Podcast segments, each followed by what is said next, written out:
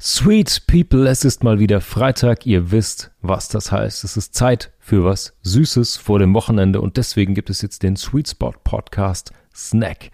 Heute will ich mit euch all die Begriffe aufräumen, die wir im Gespräch mit Mike John Otto, dem Creative Director und Brand Consultant am Mittwoch im Gespräch aufgeworfen haben. Es geht um generatives Design, Cross-Reality, Virtual Production und die Content-Strategie von Google. Was Süßes für zwischendurch. Der Sweet Spot Snack. Okay, wir haben einiges vor. Lasst uns direkt reinstarten. Wir haben im Gespräch mit Mike John Otto über generatives Design gesprochen. Wer das noch nicht weiß, was das ist, das ist ein ziemlich spannendes Konzept. Es geht nämlich um einen Gestaltungsprozess, bei dem das Ergebnis nicht vom Designer erzeugt wird, mhm, sondern von einem programmierten Algorithmus. Generatives Design heißt, es verändert die Prozesse des Designs selbst und auch die Rolle des Designs wird eigentlich fundamental neu gedacht. Ihr habt wahrscheinlich, ohne es zu wissen, schon öfter die Ergebnisse von generativem Design gesehen. Es wird im Industriedesign häufig genutzt, sei es bei Lampen, Polstermöbeln. In 3D-Druckdesign wird es oft verwendet aber auch in der Automobilindustrie. Mercedes-Benz hat zum Beispiel den Concept IAA, Intelligent Aerodynamic Automobile, entworfen. Und für dieses Autodesign war auch das generative Design relevant. Ihr müsst euch das einfach so vorstellen, dass vor dem eigentlichen Entwurf ein Set an Regeln festgelegt wird. Und damit ist es eigentlich das, was bei jedem Designprozess passiert. Wenn wir ganz klassisch ein Magazin zum Beispiel gestalten wollen, dann legt man auch vorher Regeln fest. Wie viele Textspalten gibt es? Ähm, welche Schriftgrößen verwenden wir für Fließtext, für Überschriften? In welches Raster dürfen Bilder passen? Ähm, welche Formate haben die Bilder? 4 zu 3, 1 zu 1, 16 zu 9. All diese Regeln, die sonst natürlich von Menschen umgesetzt werden im Design, werden beim generativen Design einem Algorithmus überlassen. Und das heißt, er bekommt dann zum Beispiel Radien, Farben, Größen, Winkel, Perspektiven und ähnliches vorgegeben und er ja, arbeitet innerhalb dieser gesetzten Regeln frei und ähm, produziert damit sozusagen Designs, die nicht vom Menschen gemacht werden, sondern nur die Leitplanken werden vorher festgelegt. Es gibt für das Thema Branding und Markengestaltung und auch im Bereich Grafikdesign einen sehr, sehr tollen Designer, der heißt Patrick Hübner. Mm, und der ist bekannt für kreative Algorithmen und das generative Design. Einen Link zu seiner Website findet ihr in den Show Notes, kann ich euch nur empfehlen. Ist ein sehr, sehr toller Designer, wenn es um generatives Design geht. Der hat unter anderem hier für einen Wein aus dem Hamburger Umland ein knaller Branding gemacht für den Brut Wine. Auch den findet ihr in den Show Notes. Was haben wir noch besprochen? Ich habe mit Mike auch über das Thema Cross Reality gesprochen. XR abgekürzt, auch Extended Reality genannt. Und das ist ein hochspannendes Phänomen, finde ich. Denn Cross Reality hat verschiedene Vertreter sozusagen. Virtual Reality, Augmented Reality, Mixed Reality. Und es dient eigentlich zwei Dingen im Kern. Einmal kann es diese Welt, in der wir leben, visuell umgestalten oder es ermöglicht uns, in eine alternative Welt einzutauchen, in eine virtuelle Welt. Und jetzt fächern wir uns die drei Begriffe nochmal kurz auf. Virtual Reality kennt ihr sicher von diesen großen Brillen, zum Beispiel von Google, die man sich aufziehen kann. Da geht es darum, dass wir komplett eintauchen, immersiv in eine völlig virtuelle Welt. Das heißt, komplett aus der echten Welt raus in eine virtuelle rein mit Visuals, mit Sound, beim Spielen irgendwie dann noch durch Gamification Bewegung. Das zweite ist Augmented Reality. Das heißt, hier gibt es eine Mischung aus der echten Welt mit einzelnen digitalen Elementen. Das kann für Inneneinrichtungen stattfinden oder für so eine Hype-App wie Pokémon Go. Vielleicht erinnert ihr euch noch. Und das dritte Beispiel für Cross Reality ist natürlich Mixed Reality, MR abgekürzt.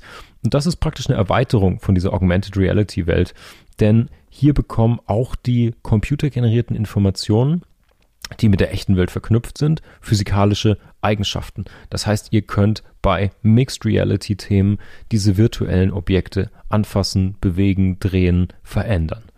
Ja, und damit hat das einen sehr, sehr, sehr großes Zukunftspotenzial, nicht nur fürs Gaming, sondern auch für Design, für Interior Design in ganz, ganz vielen Lebensbereichen eigentlich. Und da können wir sehr gespannt sein, was uns an Cross Reality oder Extended Realities Anwendungen in der Zukunft noch erwartet.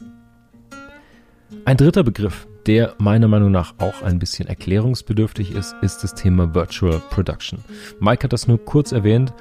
Bei Virtual Productions, die habt ihr mit Sicherheit schon mal gesehen in Filmen oder in Serien. Ähm, das würde euch aber nicht aufgefallen sein, sondern das ist wirklich für den Prozess der Filmschaffenden vor allen Dingen ein ganz großer Schritt. Denn ihr kennt es bestimmt noch früher von alten Making-ofs. Früher hat man vor Greenscreen oder Bluescreen gedreht. Das habt ihr gesehen, das war so ein Studio, da war der ganze Hintergrund blau oder eben grün und die Schauspieler haben davor, ja, gespielt sozusagen, aber ohne sich im Raum orientieren zu können, sondern eben in einem komplett blauen Raum und man musste sich vorstellen, was da gerade passiert. Ob da Kometen runterfallen, Aliens angreifen oder wir unter Wasser sind. Und der, die große Änderung zu Virtual Production ist, dass Filmdrehs jetzt vor sehr, sehr großen LED-Leinwänden stattfinden und diese Leinwände können mit virtuellen Hintergründen bespielt werden. Das heißt, diese LEDs werden in Echtzeit beleuchtet und ja, das passiert dann, dass der Vorder- und Hintergrund sozusagen verschmelzen in der Kameraaufnahme. Und es sieht aus wie ein realistisches Set. Dazu gehört dann sowas wie Unreal Engine, also Sachen aus der Gaming-Industrie, diese Gaming Engines, die eben es schaffen, komplexe Hintergründe, Welten in Echtzeit zu rendern. Und die geben den Regisseuren, aber auch den Darstellern immense Flexibilität, weil ihr könnt euch vorstellen, vorher stand ihr vielleicht in einem grünen Raum, musstet euch alles vorstellen. Jetzt könnt ihr wirklich direkt vor Ort mit mehr Freiheit im Schauspiel, aber auch in der Kamera wirklich direkt die Entscheidung treffen, wie wollen wir die Szene auflösen. Wir können direkt vor Ort improvisieren, weil du eben in dieser Welt direkt bist. Ihr habt es vielleicht gesehen, wurde angewendet in Star Wars The Mandalorian oder in der Serie Westworld. Und last but not least, Sweet People. Mike hat das kurz erzählt mit Hero Hub und Hygiene. Dabei handelt es sich um eine Content-Strategie. Hero Hub und Hygiene Model wurde ursprünglich von Google entwickelt und zwar eigentlich um Werbetreibende auf YouTube ähm, bei der Ausarbeitung von ihren Content-Strategien zu unterstützen. Das ist aber wesentlich weitreichender. Das ist ein tolles Beispiel, ein schönes Verständnis dafür, wie man seine Inhalte als Marke planen kann, nach welchen bisschen Inspiration, nach welchen Regeln man seine ähm, Redaktionspläne aufstellen kann und auch wirklich welche Inhalte man kommunizieren kann. Hero Content ist das erste, wenn wir über dieses Modell sprechen. Und das sind natürlich die großen Klopper, würde ich mal sagen. Die haben den meisten Zeit- und Kostenaufwand. Die werden auch nur punktuell produziert, zum Beispiel für große Events, ähm, Produktlaunches, neue Markteinführungen und ähnliches. Und hier geht es wirklich darum, ganz, ganz große Reichweite zu generieren. Dafür kommt auch Paid Media, also bezahlte Medien und Werbung zum Einsatz. Ziel ist immer, den großen Knall hinzukriegen bei Hero Content, wie der Name schon sagt. Dann gibt es noch den Hub Content. Da geht es einfach darum, dieser Hub Content adressiert in regelmäßigen Abständen die Interesse eurer Zielgruppen. Das heißt, ihr wollt sie immer wieder zurückholen in eure Kanäle, auf eure Brand, weil ihr sie verstanden habt und die relevanten Themen für euer Publikum bespielt. Das Thema ist hier wirklich langfristig Vertrauen aufzubauen und ja, immer wieder in Kontakt zu kommen mit euch als Brand. Das ist der Hub-Content. Und dann gibt es noch den Hygiene-Content und der ist wie die Hygienefaktoren, die ihr vielleicht kennt, das, was auf jeden Fall da sein muss. Dazu gehören FAQs oder How-Tos, also Anleitungen, kleine Tutorials. Und hier geht es wirklich um die meistgesuchten Begriffe, Themen, ähm, die relevantesten Fragen, die sozusagen aufkommen, wenn man sich mit eurer Branche, eurem Produkt oder eurem Service auseinandersetzt. Und eine Mischung aus diesen drei Arten von Inhalten ist ein ver verlässliches Modell, um ähm, für eure Marke guten Content zu kreieren und auch eine saubere Content-Strategie aufzubauen. Ihr braucht auf jeden Fall den Hygiene-Content, die ganzen W-Fragen sozusagen, wie funktioniert das? Warum brauche ich das? Wie geht das? Tutorials, FAQs, die Basis dafür legen. Dann habt ihr den Hub-Content, den großen Mittelbau, wo ihr immer wieder in Kontakt kommt, Vertrauen schafft zu eurer Marke und dann oben drüber gibt es ab und zu die Highlights, den Hero-Content, den High-End-Shit sozusagen. Sweet People, das waren so, glaube ich, die vier wichtigsten Begriffe, die ich im Gespräch mit Mike John Otto nur kurz aufgeworfen habe oder die aufgeworfen wurden.